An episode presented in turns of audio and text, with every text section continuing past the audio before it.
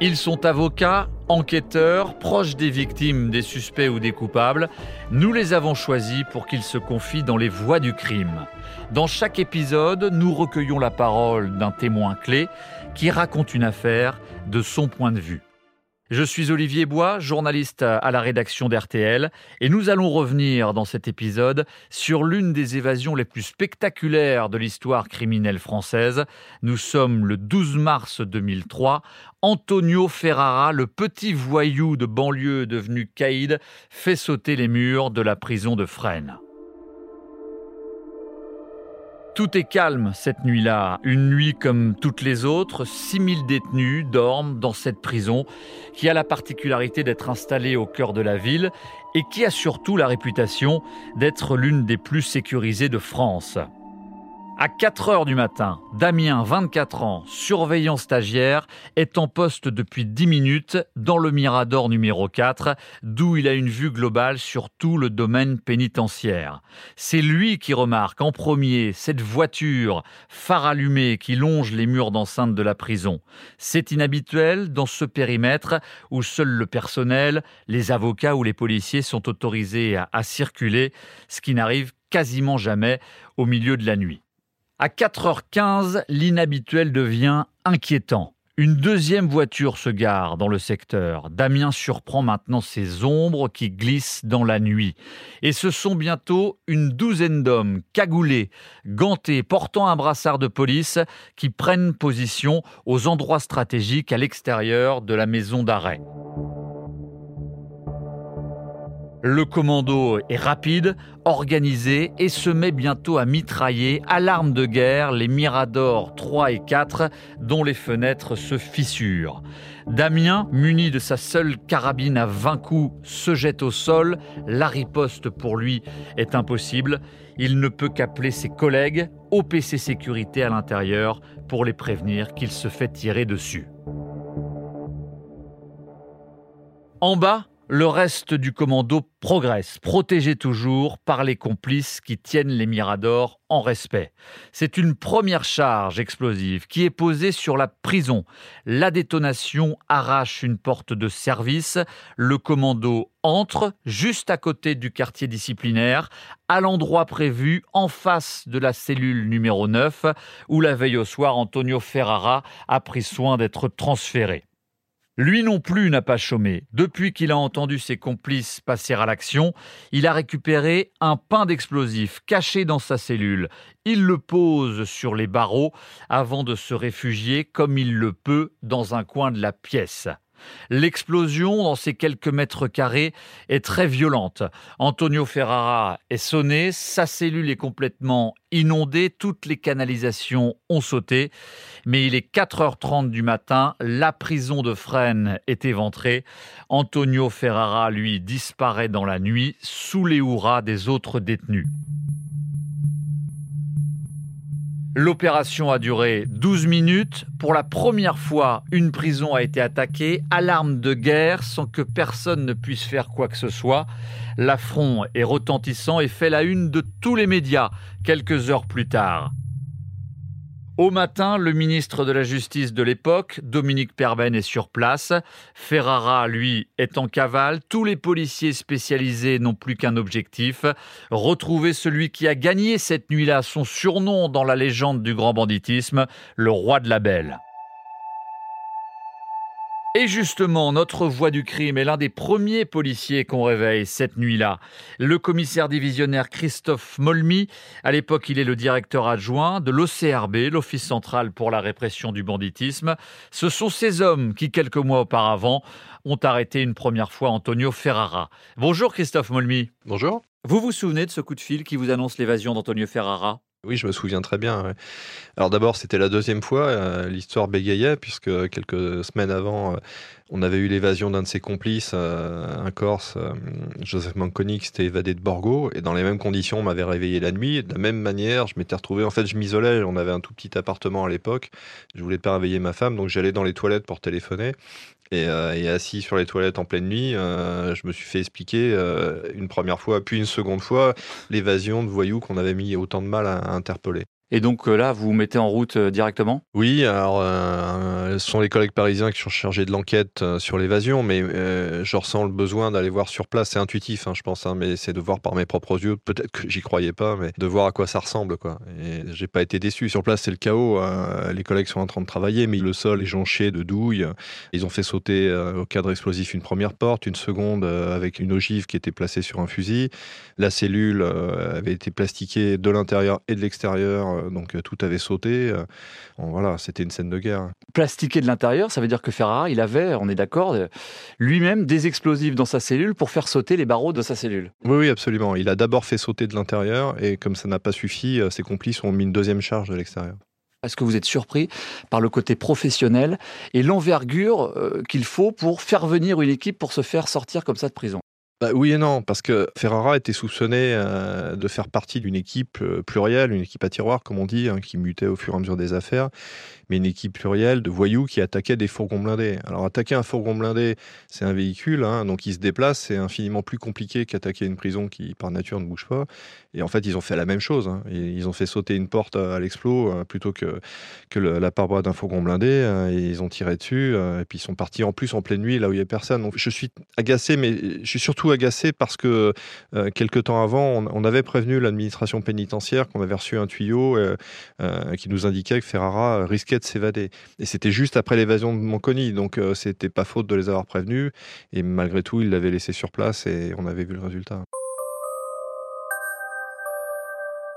Alors après cette évasion spectaculaire, euh, Antonio Ferrara devient l'ennemi public numéro 2, euh, juste après le Corsivan Colonna, qui est lui-même en cavale à cette époque.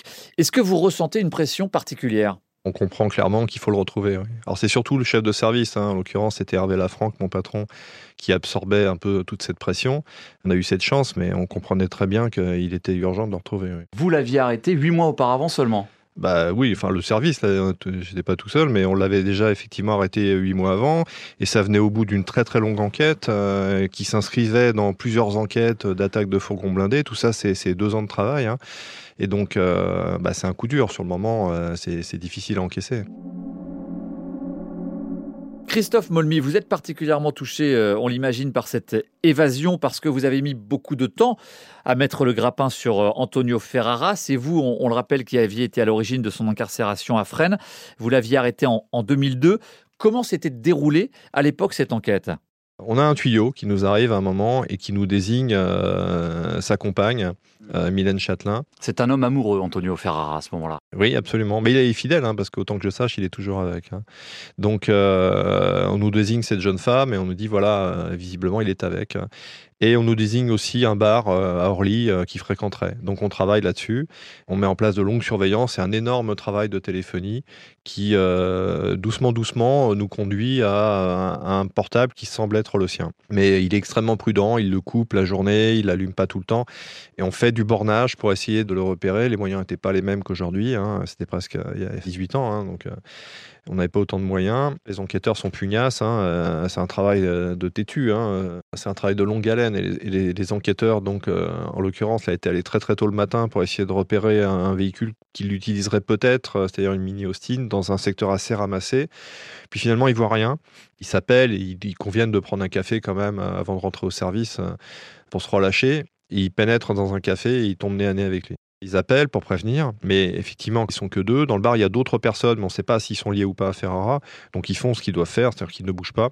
Nous, on rapplique aussi vite qu'on peut hein, pour les, les, rejoindre et le cas échéant, si tout le monde est encore dans le bar, interpeller. Et puis le temps qu'on arrive, il est reparti. Il a reconnu les policiers, à votre avis, c'est ça? Ce qui l'a choqué, c'est euh, ça nous dessert parfois, c'est que les, gars avaient des sacs à dos.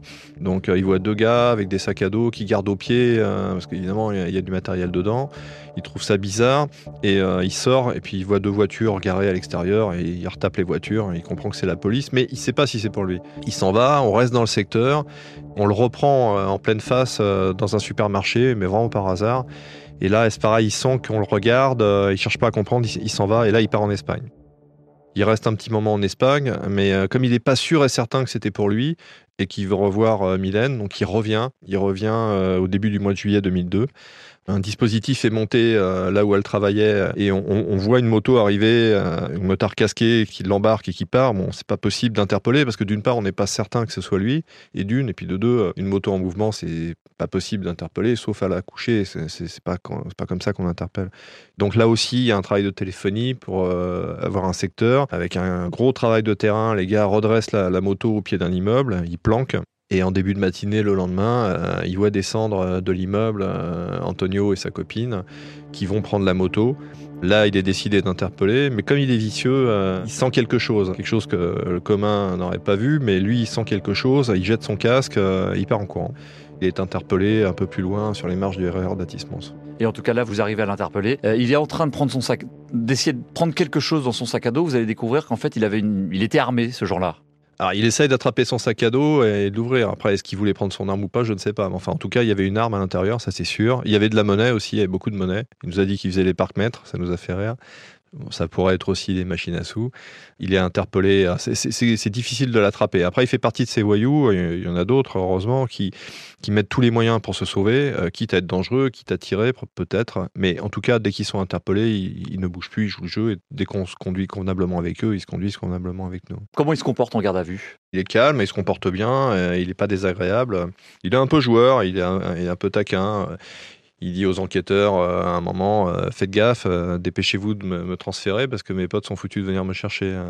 Bon, on ne sait pas trop si c'est une forme de menace ou, ou pas. Il dit à deux autres enquêteurs, mais en rigolant, si vous me laissez sortir, je peux vous donner un million d'euros.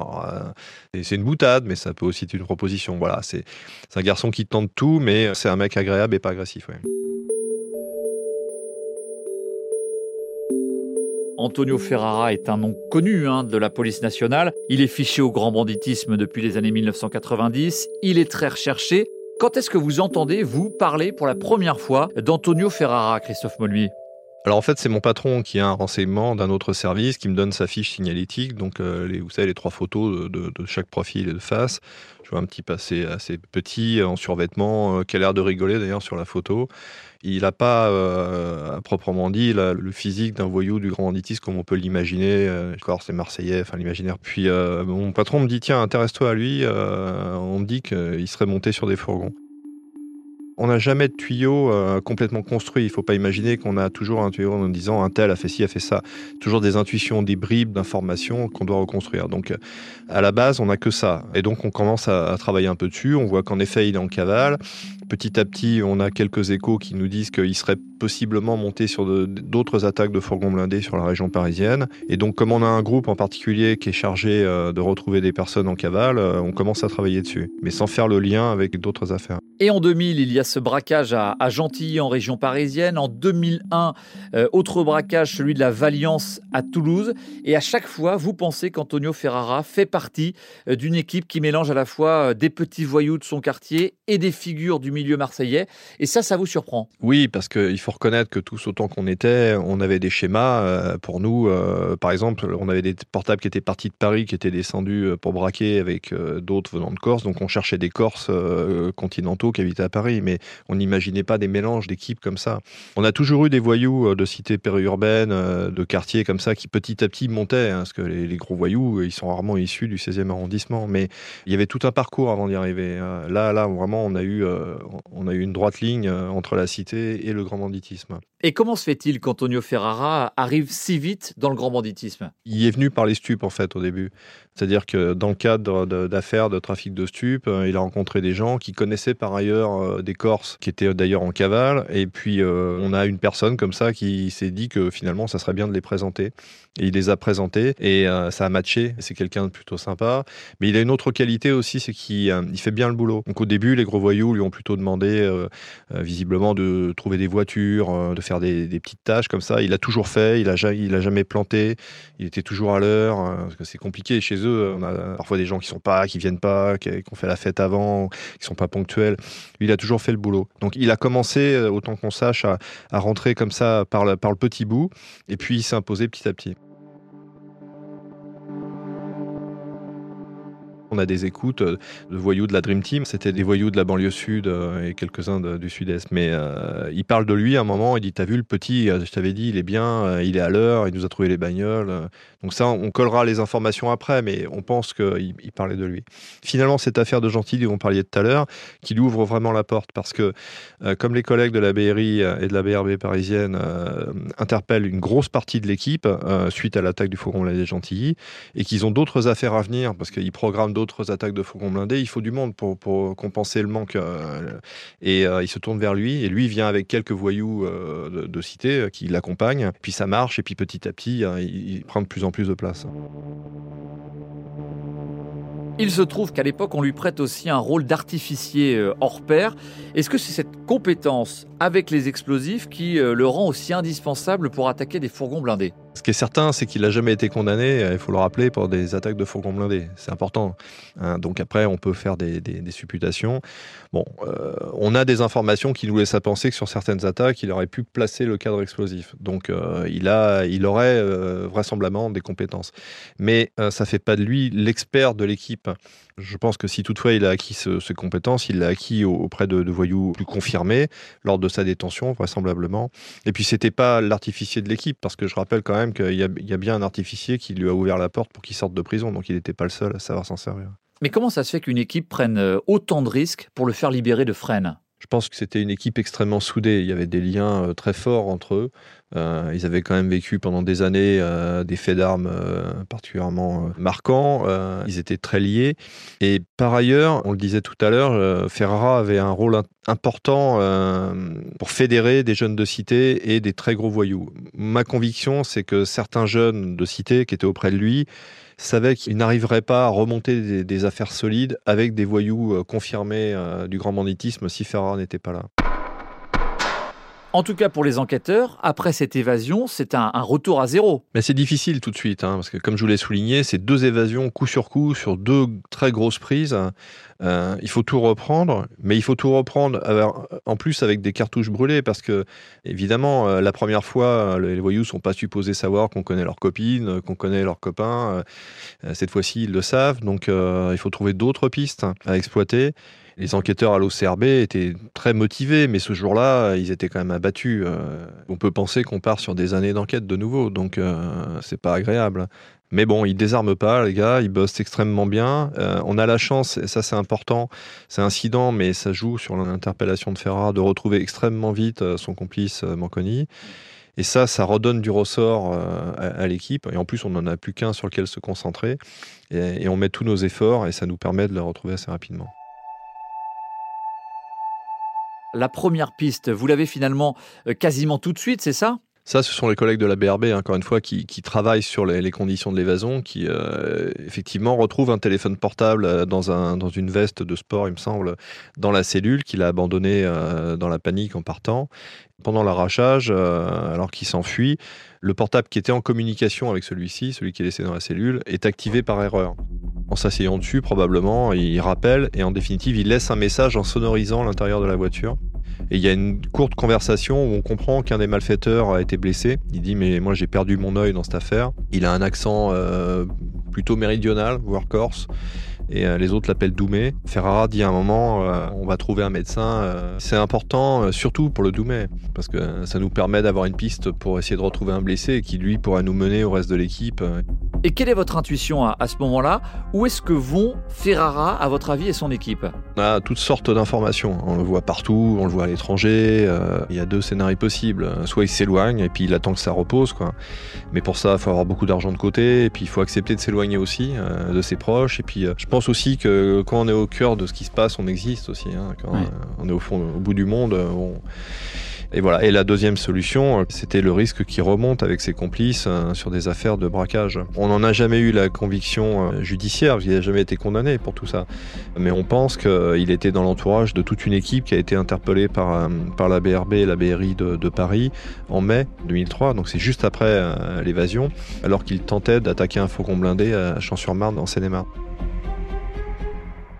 Alors l'enquête se, poursuit, Christophe Molmy, elle se concentre sur les numéros de téléphone d'Antonio Ferrara et de ses proches. Sans rentrer trop dans le détail, il y a tout un travail de terrain, d'ambiancement autour de ses proches qui petit à petit euh, nous permet d'isoler euh, certains téléphones portables. On avait une cellule, hein, on avait des, collègues qui ne travaillaient que sur la téléphonie et je me rappelle qu'à l'époque, dans l'ensemble de, l'enquête, hein, ils avaient euh, travaillé, brassé 80 000 numéros de téléphone. Donc c'est énorme, avec des logiciels qui permettent de le faire. Donc ils, sont quand même extrêmement euh, vigilants, hein. mais on arrive petit à petit euh, à récupérer des, numéros intéressants. Et euh, la collègue en particulier qui travaillait dessus, qui était chef de cette cellule, nous désigne deux ou trois numéros en disant moi je suis persuadé que ces numéros-là sont vraiment au cœur. Ils sont pas actifs en fait, hein, et ils fonctionnent, mais il n'y a pas d'appel dessus. On les branche par acquis de conscience, alors qu'on ne s'y attend pas. On a un appel qui tombe sur un de ces numéros. On reconnaît la voix d'Antonio et on comprend que c'est un de ses frères qui l'appelle et que son frère est à Paris et que lui est à Saint-Raphaël. Mais qu'est-ce qu'ils se disent? Il parle de filles. Euh, Ferrat dit d'ailleurs qu'il vient de voir passer une jeune fille euh, à côté de lui en maillot de bain. Euh, c'est une première indication. Et puis, et, puis on, comprend qu'il parle d'affaires, qu'il parle à mots couverts, peut-être d'un lance-roquette, qu'il a vu quelqu'un. Il parle de braquage. Hein. Et donc pour nous, ça change tout parce que c'est la première fois où de manière claire, péremptoire, on sait qu'il est en France puisque immédiatement euh, on, localise le, téléphone il borne à Saint-Raphaël. Et Saint-Raphaël, c'est loin de Paris, mais c'est en France, donc euh, c'est à portée de main. Depuis l'évasion, c'est la toute première fois qu'on a quelque chose de vraiment solide. Donc euh, on monte une équipe commune avec la BRB et on part à Saint-Raphaël pour essayer de le trouver. On a emmené que des collègues qui n'étaient pas sur la première interpellation, parce que comme il est extrêmement physionomiste, on ne pouvait pas se permettre de se faire des tranchées et puis que tout soit raté. On descend à Saint-Raph, euh, et enfin, on comprendra après en discutant euh, avec lui euh, comme ça en off qu'on s'est tourné autour. D'ailleurs, le soir, avant de remonter à Paris, je me souviens qu'on a dîné dans un restaurant près du port, dans un endroit où vous avez deux restaurants dos à dos près de la marina. Et eux étaient dans un resto et nous dans l'autre, mais pas dans les mêmes restos. Et en fait, on s'ignore. Quand on l'a compris tous les deux, on dit putain, on n'est pas passé loin quand même. Hein. parce que là, vous aviez euh, une douzaine de flics dans l'un, une douzaine de voyous dans l'autre. Et euh, si on était tous dans le même resto, je sais pas ce que ça aurait donné, mais euh, on s'ignore, comme c'est le, hasard. Hein. Donc là, vous êtes à Saint-Raphaël, vous dînez dans des restaurants voisins, mais sans jamais vous voir. Et c'est là que vous apprenez qu'il remonte à Paris. On comprend qu'il remonte à Paris parce qu'on a un autre voyou qui l'appelle, qu'on identifie comme étant Ami Dakar. Elle euh, donne pas son nom, mais un surnom. Et on a des collègues au service qui, euh, qui, travaillent à la doc et qui, euh, qui connaissent tout ce milieu-là. Et ce, voyou, Akar, doit lui fournir des faux papiers. Et il se donne rendez-vous à Paris. Alors, ils ne disent pas l'endroit exact, hein, mais on a un créneau à peu près. il se donne rendez-vous sur Paris, de manière générique, quelques jours après. Donc, on comprend qu'il va remonter de Saint-Raph. Donc on remonte aussi. On continue quand même à essayer de travailler sur la téléphonie, mais on n'arrive pas à isoler l'endroit euh, où il se trouve. Il faut quand même souligner que Akar, donc celui qui doit fournir les faux papiers, est lui-même quelqu'un qui est en cavale, donc on ne sait pas où il est à la base. Donc ça fait beaucoup de gens euh, comme ça, des fantômes qu'il faut essayer d'attraper. Donc c'est un fantôme qui nous mène à un fantôme là en l'occurrence. Et euh, on a juste une information, c'est qu'Akar doit prendre livraison d'un véhicule près des Trocadéro. Et donc, euh, on se met au Trocadéro et on a la chance de le voir arriver. Et là, ça nous fait un fil à tirer. il nous mène jusqu'à Convention. Dans le 15e arrondissement de Paris. Il rentre dans un café et en fait, il n'a pas du tout rendez-vous avec Ferrara dans ce café, mais avec d'autres personnes qui n'ont rien à voir avec Ferrara. Il a groupé ses rendez-vous. Donc, on a un peu de mal à comprendre. Mais on est tous là en train de grenouiller autour. Et puis finalement, euh, on a une conversation qui tombe. Et il appelle Nino, il dit Mais t'es là? Il dit Oui, oui, je suis là. Il dit bah, J'arrive. Et on voit sortir à, quart du café et traverser. c'est là qu'on comprend qu'il est juste à côté de nous dans un autre café. Et en fait, euh, c'est trop tard. On, voit Ferrara euh, se lever. Et il nous dira après J'ai pas senti parce que j'ai vu beaucoup de types avec des téléphones portables. Il n'est pas sûr. Il voit pas des flics avec des brassards lui courir dessus, mais il sent une ambiance. Ça lui suffit. Euh, il demande à son complice qui, conduit la moto de la démarrer. Donc euh, il monte sur la moto. Akar donc monte aussi. Ils partent à trois.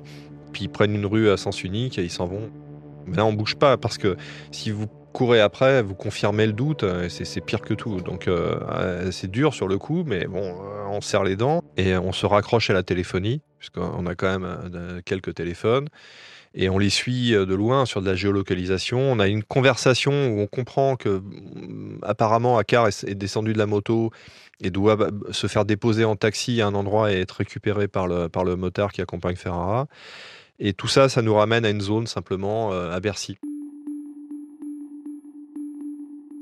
Une cellule euh, téléphonique, euh, c'est quand même assez large. Ça peut faire un rayon euh, de 800 mètres. hein. On se déploie dans la zone et petit à petit, on retrouve la moto qui est garée devant le bar. Malheureusement, c'est un bar qui a des vitres opaques et de l'extérieur, on peut pas voir ce qui se trouve à l'intérieur. Le café, euh, le Peanuts, euh, qui n'existe plus d'ailleurs, hein, mais euh, le, Peanuts était curieusement fait. Il y avait deux portes en fait pour rentrer de chaque côté. Il y a une sorte de couloir qui faisait le tour du comptoir. À un moment, il faut prendre une décision. Soit on attend, on essaie de confirmer, mais on a le risque qu'il monte sur la moto et, qu'il s'arrache et qu'on n'arrive pas à, à l'interpeller, qu'on le perde, ou qu'on essaye de le faire, que ça se passe mal et qu'il nous échappe et que cette fois-ci, il soit certain que ce soit pour lui et qu'on le voit plus. Euh, ou bien on rentre dans le bar. Mais en rentrant dans le bar, euh, on a le risque qu'il ne soit plus là. Euh, il aurait pu, euh, lui, déjà partir et son chauffeur récupérer à quart juste pour récupérer les papiers. Donc il faut faire un choix et je prends la décision de rentrer. On monte deux équipes qui permettent de rentrer simultanément par les deux portes. Et il y a un moment, on pousse les portes et on rentre.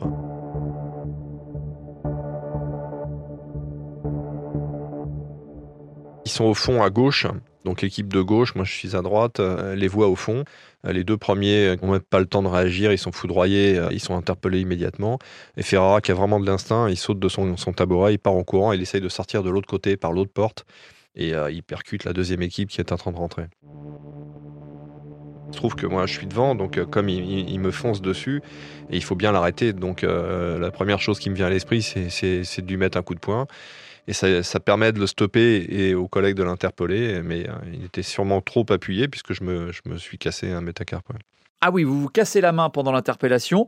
Vous étiez donc main nue, euh, désarmé. Pourquoi? Bah, C'est-à-dire que face à des voyous comme ça, on le connaissait, hein, le braquer et lui dire arrête-toi, ça sert à rien. On va pas lui tirer dessus non plus.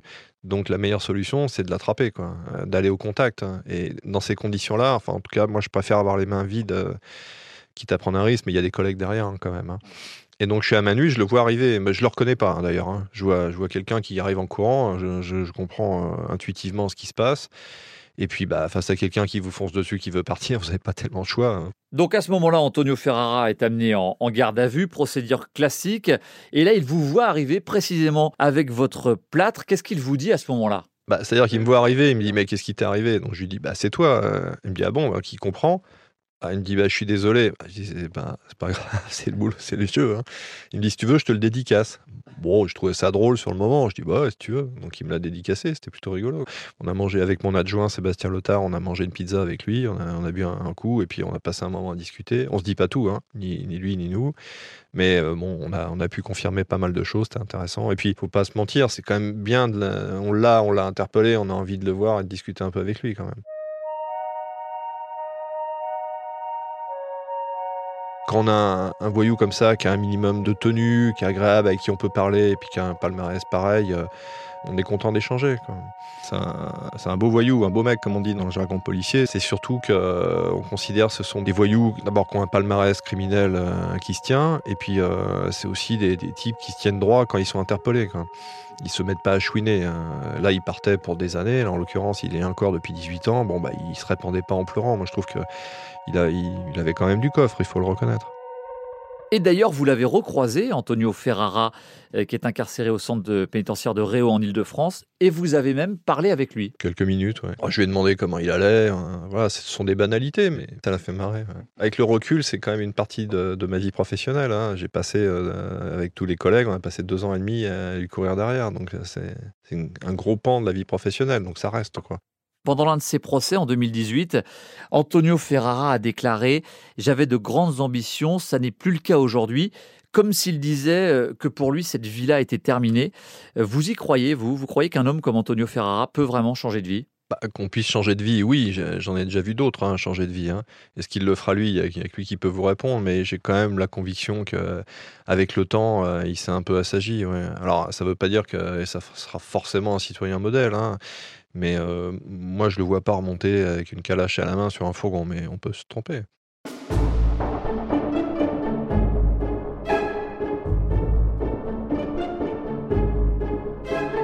Vous venez d'écouter l'épisode des Voix du crime consacré à Antonio Ferrara, le roi de la belle. Vous pouvez le réécouter et découvrir les autres épisodes sur l'application RTL, RTL.fr et toutes vos plateformes de podcast préférées.